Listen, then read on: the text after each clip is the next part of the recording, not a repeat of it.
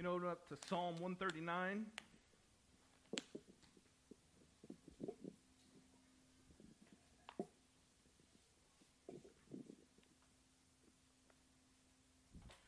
Psalm 139 is where, we will start and uh, kind of come close to finishing with all kinds of stuff in the middle. Uh, but that's where we'll be. We're continuing our series, Things Too Wonderful, uh, adding on to the attributes that we have uh, been studying. We've talked about majesty, we've talked about simplicity, we've talked about the, uh, the aseity, the aseity of God, we've talked about, uh, covered all kinds of these different things. We talked about the, the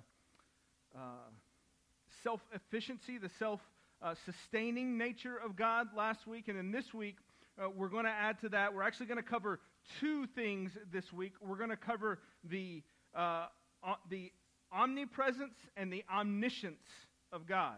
So, two of the, the omnis. The third would be uh, that he is, uh, I can't think right now, I'm trying to put some stuff together. Um, th- so, two of the, the, th- the three omnis we'll cover today. So, omniscience, that means that he is all knowing. Omnipresent means that he is everywhere. Uh, and that's what we'll be covering today, those two things.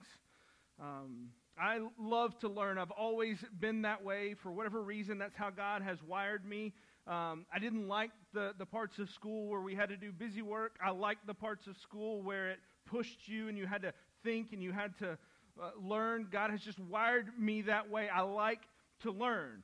Now, I've not always had the, uh, the mental capacity to push and to learn all the things that I wanted to learn, but I still like to learn. I'm the guy at family gatherings that I've been told nobody likes, but that's fine. Uh, I'm the guy at family gatherings I've been told nobody likes because when we're in the middle of a conversation talking about something and something comes up and they say, I wonder uh, if, if, that guy is that, that, sang that song is still alive. I wonder what, what year was that that that was popular. What, I wonder. I'm the guy that'll pull out my phone and I'll look it up. I want to know what's the answer to the question that was posed. Now, some people, that drives them crazy. For me, it eats at me to know that there's a question that has been posed in conversation that I could know the answer to if I just got my phone out and, and went to Google and, and asked the question. I want to know the answer to the question whenever the question comes up. And so uh, I will do that. And depending on whether or not I feel like driving everyone else crazy, I'll do that and then give the answer, or I'll just keep it to myself. I don't know. Um, but I, for whatever reason, I do that. Uh, it's just like a compulsion for me. And some days, my wife really likes that about me. And other days, apparently, she does not like that about me so much. Uh, and it can become something of a source of, of pride for me, or at least so I'm told, and make me a little uh, annoying to be around, so I'm told.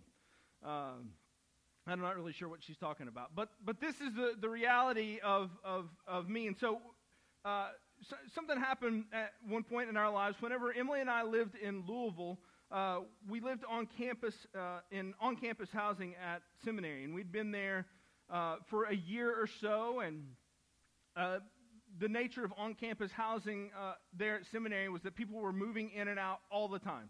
Uh, you would just go through these weekends where you would have several people moving, moving out, and the next weekend you'd have several people uh, moving in. And typically I would just grab my work gloves and I would go help whoever I saw moving in or moving out just to try to be of assistance. And um, there was there was one day that we were helping some friends move in that would end up being right across the uh, the kind of breezeway from us that would quickly become our best friends uh, in, in seminary. And after helping them move some stuff in and, and say hello, our friends Mike and Molly uh, began asking questions about the city. They wanted to know where do you go eat?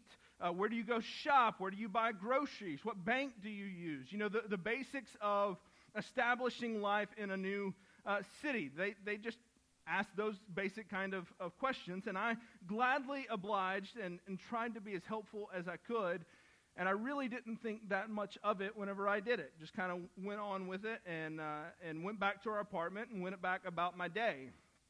Few hours later, uh, Molly came and knocked on the door and had another question to ask. I can't remember what it was. I think she may have been asking how to get to a place they wanted to go eat or something like that. I'm not sure. But whatever the question was that she asked, I had the answer. And she then replied with words that she would learn to regret and that uh, apparently sent shivers down my wife's spine as well. She said, Thanks so much. You really do know everything. And before I could even react with a kind smile and a thank you, my loving, encouraging wife lets out a shriek and says, No, how could you say that to him? That is literally the worst thing that you could have said to him. He will be absolutely unbearable now. I thought my wife loved me right up until that point. I did not realize how much uh, she, she really didn't like me. I, I was hurt, but instead of taking full offense, I decided to be flattered by the compliment. Uh, and I also decided to remind them every chance I could over the next three years that I did, in fact, know everything. It was a title that I wore proudly and, and, and put back in their face pretty, pretty regular, uh, which I guess goes to show the truth of 1 Corinthians 8 that says uh, that we know that all of us possess knowledge, and this knowledge puffs up, but love builds up. We often while I often like to think that I know everything, it's become quite clear to my teenage daughter that she is quite certain that she knows more than all of us in this room combined. I'm not sure if you're aware of that or not, but that is the way of the teenager. That is just how teenagers seem to work. And I'm sure many of you can relate to that. This quote by Mark Twain is a famous one. When I was a boy of 14, my father was so ignorant I could hardly stand to have the old man around. But when I got to be 21, I was astonished at how much the old man had learned in seven years. The reality is that we all like to believe that we know it all. Some of us are more prone to that than others, but we all like to believe that we know it all. We like to think that we know ourselves well. We like to think that we know what's best for ourselves, what's best for our families, what's best for our friends, what's best for our country. We talk about how awful the, the leader's plans are. It doesn't matter what they are a leader of. We talk about how awful their plans are because obviously there was a better way that that person was blind to miss. We talk about how our parents don't understand us and have no idea what they're talking about. We talk about how dumb our friends are for dating that guy or for raising their kids that way or for spending their money on that thing. The reality is that we know better, or at least that's what we think the reality is, and they should know better too.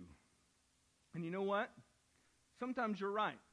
Sometimes you do know better. Sometimes the leader does make bad decisions. Sometimes the parents don't know what's going on. Sometimes your friends really are idiots.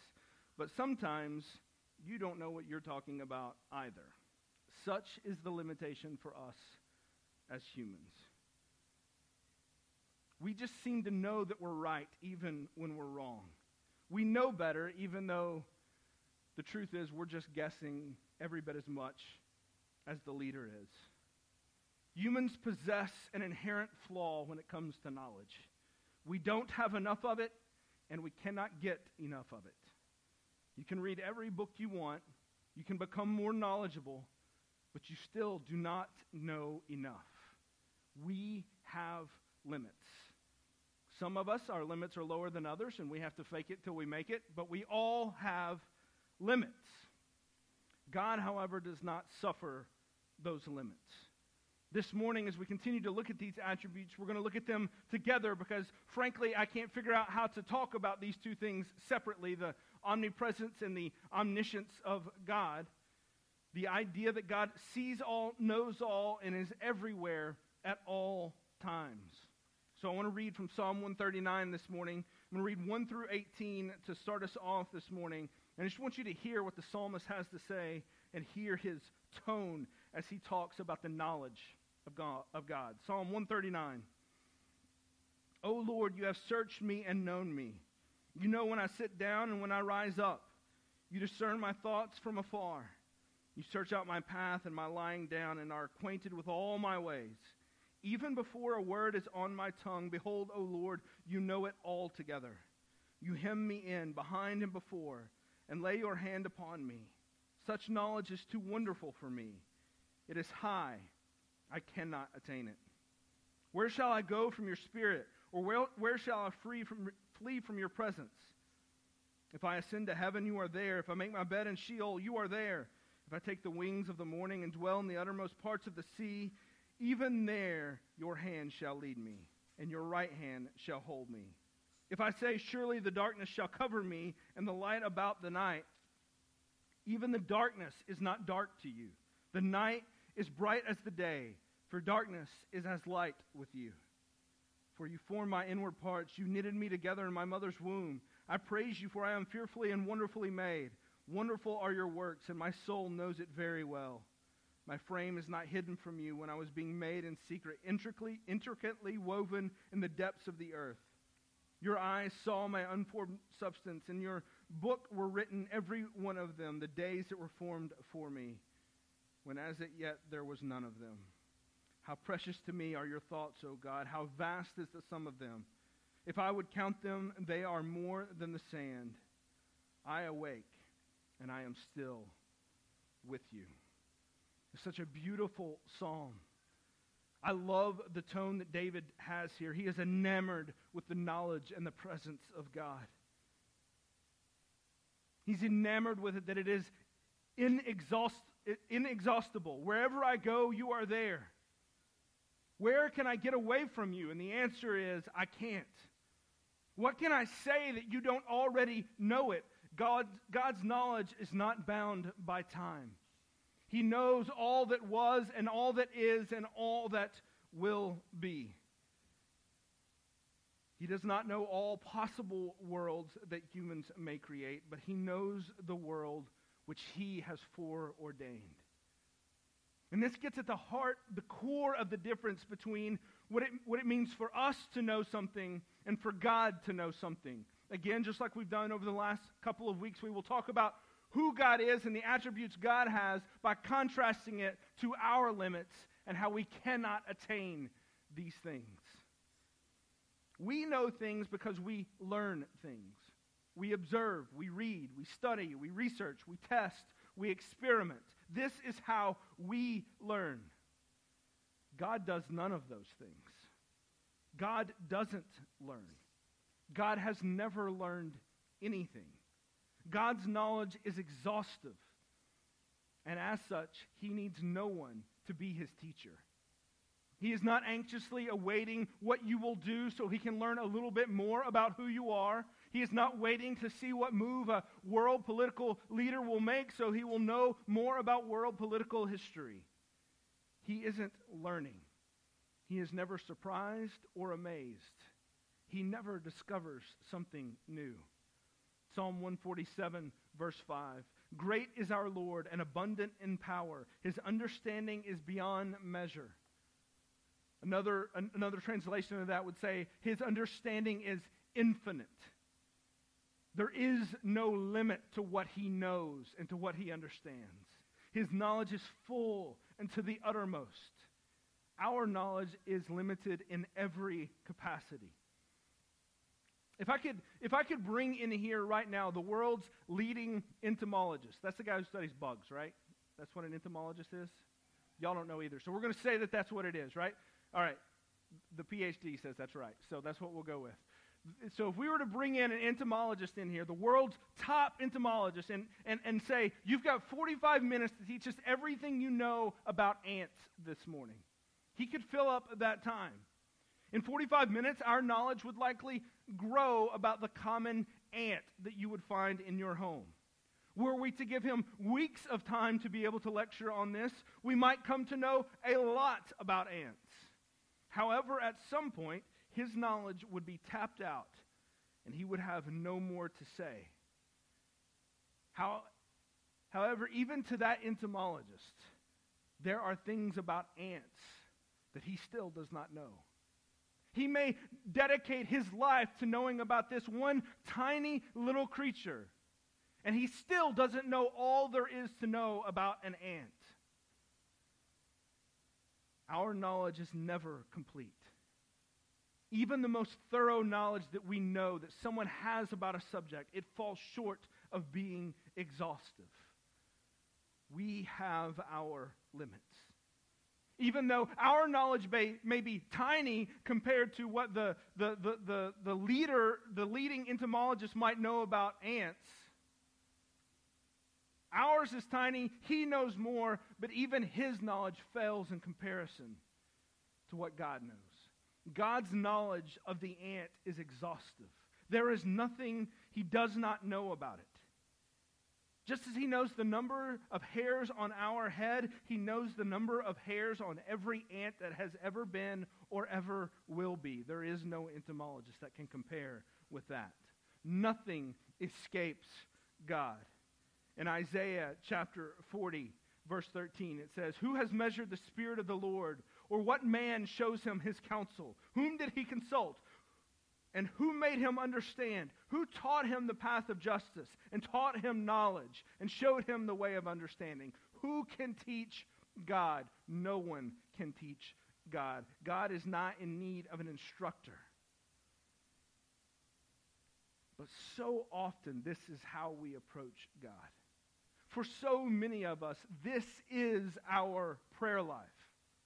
We bargain. We tell him what we need without asking him what we need first. We rage when he doesn't act according to what we deem to be just or correct. We fall in despair or anger when God does not give us what we've told him we believe we need. We seldom stop to consider that perhaps God's knowledge is greater than ours, and perhaps he knows of a greater good for us than we even know to ask for, that we don't even know exists. And so we push back and we pray and we say, God, will you do this? God, will you make this happen? God, will you make sure that you do what I know needs to be done for me? And so often, what we get back is God's response that's not what's best for you. You have no idea what's best for you, but I know. Matthew chapter 6, verse 8, before Jesus instructs the disciples how to pray in the Lord's Prayer, he says, Don't be like the Pharisees who stand and pray for all to see. He says, Don't be like them, for your Father knows what you need before you ask Him. Friends, do not pray to educate God to the situation or to educate Him to our will. We pray so that our wills may be b- bent and shaped towards His. Do you see the difference there? We are not praying to say, God, I want you to do this. You need to know this is what you need to do for me. Instead, we pray to say, God, I need to know from you what you want from me, and I need to shape my will around that because I am ignorant to know what is good for me, and I am ignorant to follow you in the ways that you have called me to. We are not omniscient or omnipresent. We do not possess these. This is by design. We are not God. Yet many of us set standards for ourselves that we would be this.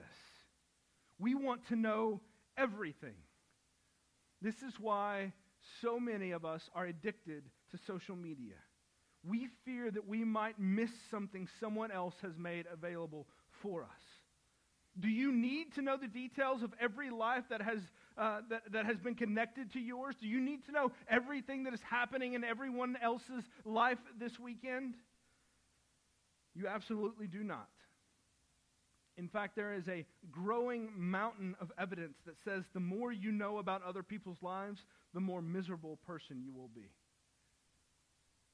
Increasing our knowledge not only puffs us up, it can also leave us completely cast down. It's not just that, there's also compelling evidence that knowing more doesn't make us smarter, it makes us more anxious. In their book, The Coddling of the American Mind, the authors make a compelling case that while fears of childhood accidents, uh, childhood abductions, childhood crimes, or crimes against children have, have decreased dramatically over the last two decades to the point where statistically they are thankfully almost non existent. How, however, even as I say something like that, some of you moms are like, yeah, yeah, yeah, but, but, but, but what about this? But, but I heard about this thing. Yeah, yeah, yeah. But I want to make sure that this doesn't happen. And yeah, but, but, but this is what, you know, got recalled at the store. Yeah, but, yeah, but, yeah, but.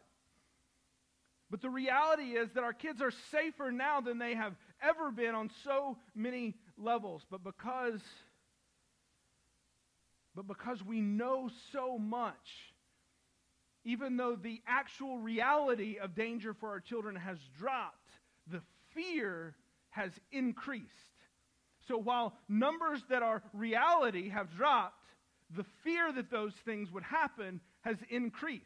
Now, you would think as things got safer for our kids, our fear would get would be decreased. You see how you would think that would work. But that's not how that works. Instead, the more we the more we know about things, the more we are able to hear the reports of things, even though our kids are are, are way safer than they have been in the past. Our fear is at, at its highest level that something would happen to our kids. Knowing has not made us more secure, it's made us more insecure. You can read their book and you can go through a whole chapter about how this plays itself out in our parenting and the way we interact with our outside world.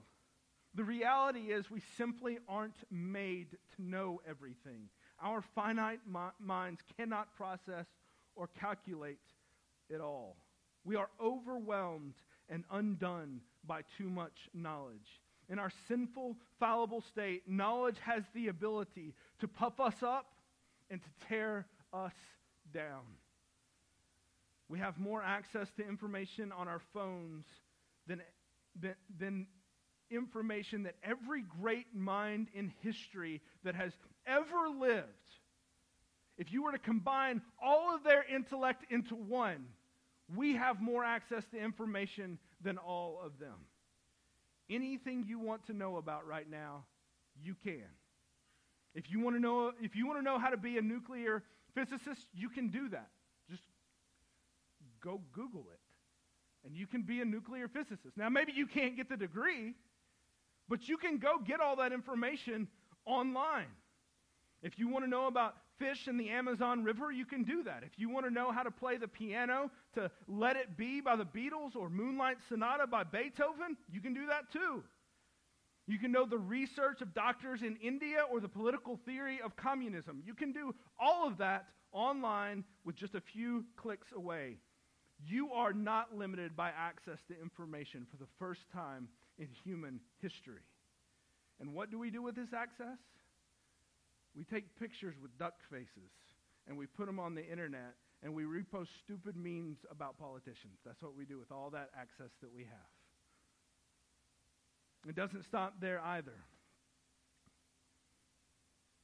Not only do we lack the ability to pursue all that information that we have access to, we don't even have the ability to translate that information to an emotional connection with the things that we already know.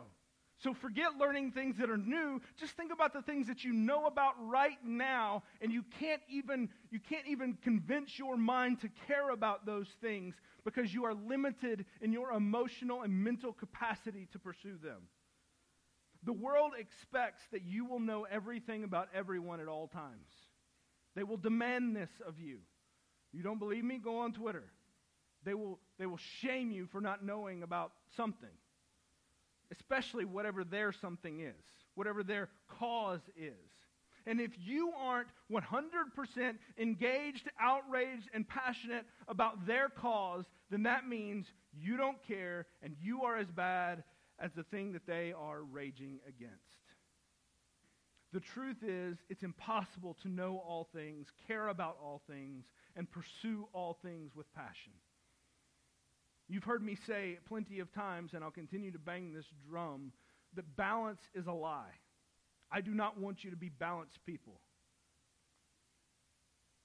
But much of the world doesn't really want you to be balanced either.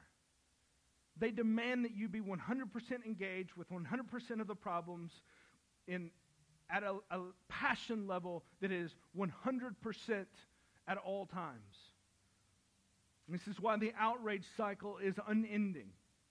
Because the world demands our attention, demands our passion, and we simply don't have it to give at all times.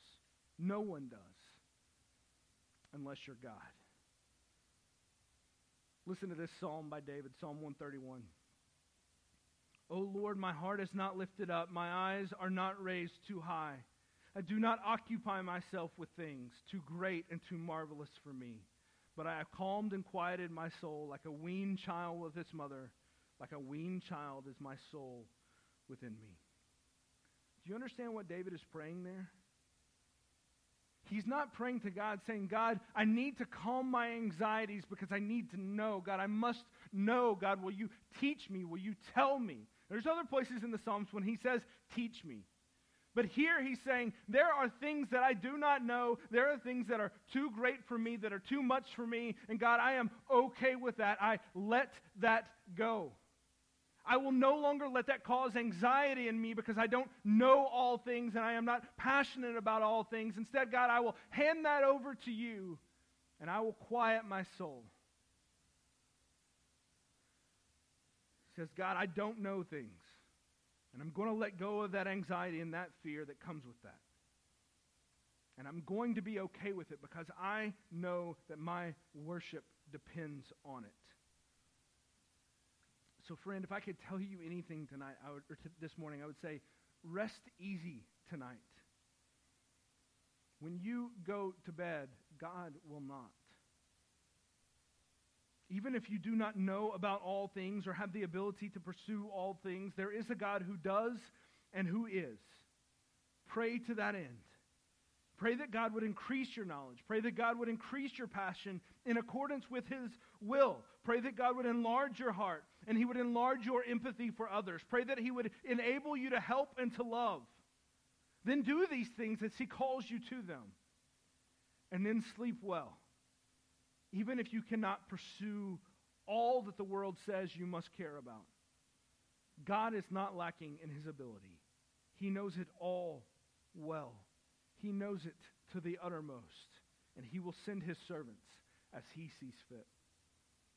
We do not and we cannot know everything, and that is okay. Go along with David and change your heart from the anxious, demanding, Lord only knows,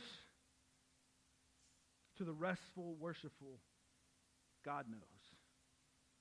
And that's enough. Now, this is not to say that the pursuit of knowledge is bad. It is not. I encourage you to pursue it. Whether via the internet or books or learning from others or going to a school, pursue knowledge.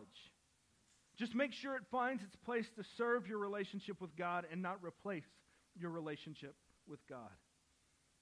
Listen to this exhortation from Jen Wilkin in her book, None Like Him. As you survey the information buffet, ask yourself Will the time and attention I give to this make me more like Christ? Will it make me better able to serve God and serve others? Am I feeding my intellect in a way that enables me to love the Lord my God with all my mind, or in a way that causes my information to overload? Does what I'm learning cause me to worship myself or cause me to marvel at the wondrous works of him who is perfect in knowledge? Let me, re- let, let me reread this real quick. I want, you to, I want you to ask you this question. I'm going to replace one little part. As you survey the information buffet, one thing. As you survey social media, ask yourself, Will the time and attention I give to this make me more like Christ? Will it make me be better able to serve God and serve others? Am I feeding my intellect in a way that enables me to love the Lord my God with all my mind or in a way that causes information overload? Does what I'm learning on social media cause me to worship myself or cause me to marvel at the wondrous works of Him who is perfect in knowledge? Challenge your heart this morning. Why do you want to know more? Is it to soothe a nervous heart? Is it to calm the fear of missing out? Is it to puff up your own ego? Let your knowledge cause you to marvel at God. And as you grow in knowledge, I pray that you would grow in your awareness of how much you do not know. And finally, I want to drive home what is the most important part of what we have said here today. If God knows everything exhaustively, if He knows everything, where does that leave us? Or maybe more to the point, if God knows everything about us, where does that leave us? Or perhaps even a little more personal, if God knows everything about you, Where does that leave you? Hebrews chapter 4, verse 13 says, And no creature is hidden from his sight, but all are naked and exposed the, to the eyes of him who we must give account. Friends, that is no comforting thought to me this morning. I do not want to know the truth about myself, let alone let everyone else know it, let alone come face to, the, face to face with the fact that God knows it. I can convince myself that I'm a pretty good guy. And while I can be self deceived, God is not deceived. Quite literally, he knows better. First Chronicles chapter 28 verse 9 says, "For the Lord searches all hearts and understands every plan and thought." So, what that means is that he doesn't just evaluate what you do, he doesn't just evaluate what actually takes place. He doesn't even evaluate you on your best moments and your best thoughts and your, what, what you intended to happen all the time. He doesn't just know what I do, he knows what my plans are. He knows my motives at a depth I can't even fully discern. Friends, this is not good news because I am a sinner. At my core, I am a sinner. God's omniscience may be a restful place when I run up against the limits of my knowledge, but there is no peace when He knows my sin. It is terrifying that He knows everything about me. I cry out along with David at the end of Psalm 139, where we began this morning. Search me, O God, and know my heart. Try me and know my thoughts, and see if there's any grievous way in me, and lead me in the way everlasting. That is my cry to God. Search out those plans and, and discern those wicked intentions and root them out of me. Yet, even as I cry out, I know that if God were to try me and know my thoughts, and He does, there would be much grievous way to find in me. Such is my heart. Such is my sin that is ever before me. Friend, if God's omniscience were the sum total of our story this morning, it would indeed be horrible news. If I were to send you out of this place this morning, you should walk out of here terrified.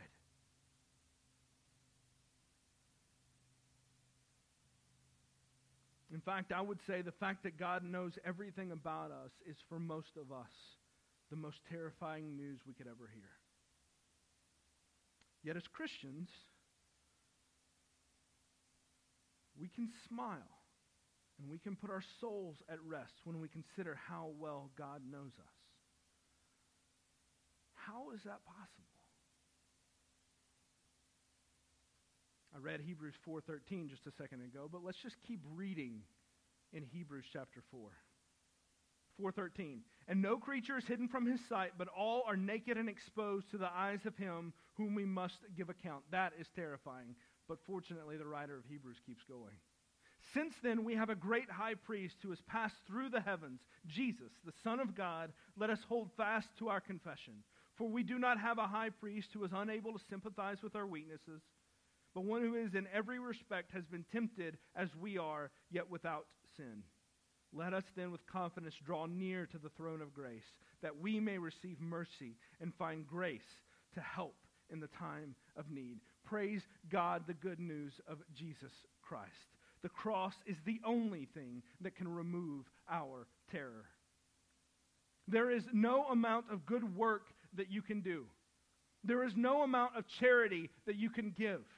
There is no amount of church attendance that you can muster up, no amount of Bible study that you can read that will cause God to say, I didn't know all that about him. I'm learning about him as I go. And you know what? Maybe I, I need to learn a little bit more. Maybe he's not that bad of a guy after all.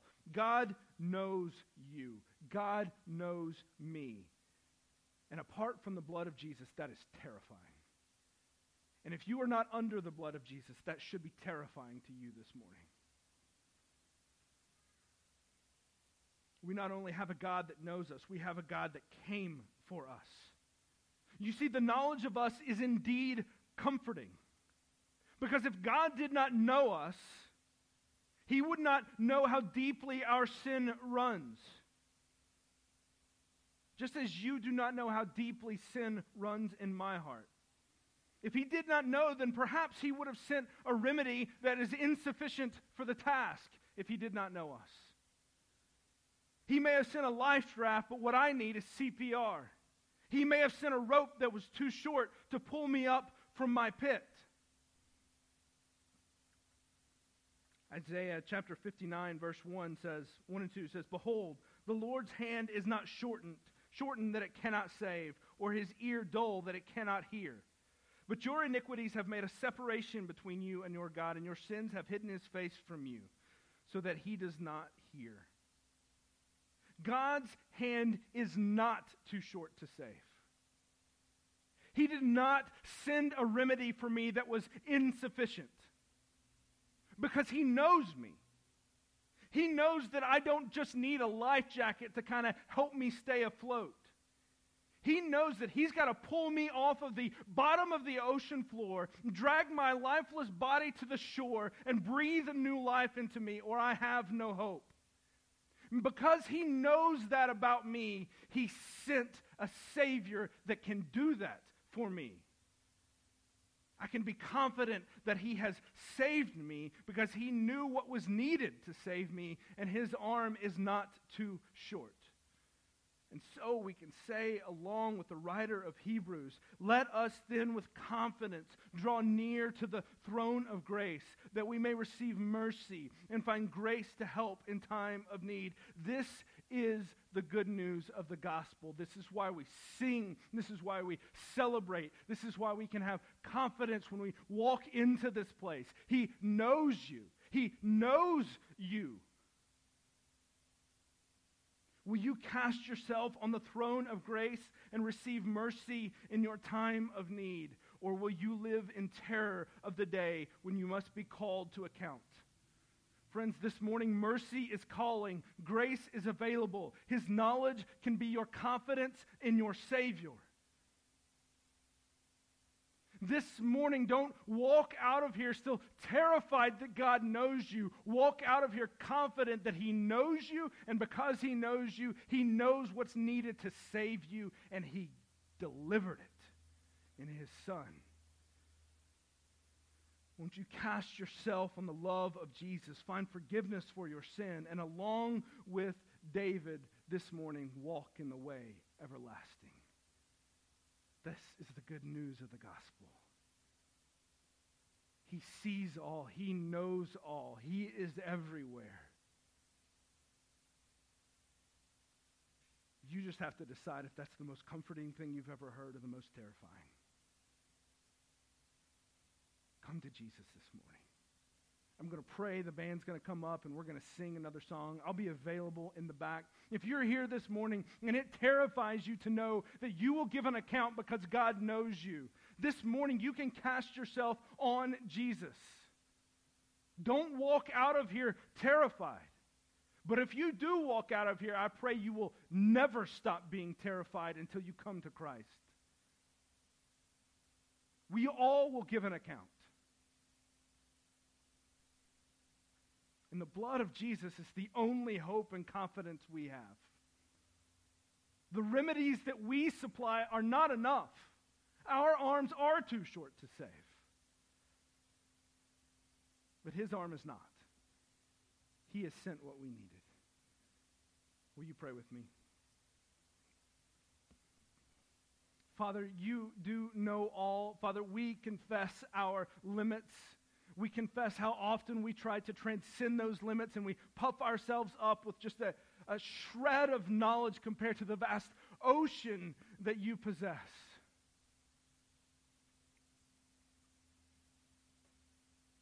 Father, I thank you that you did not leave us to our own knowledge.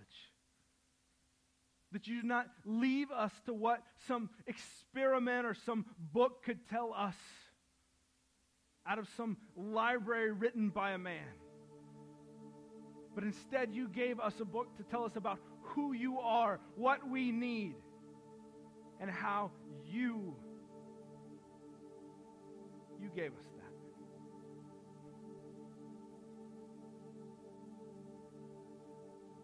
Father, this morning may, may our fear of you increase because you know us well.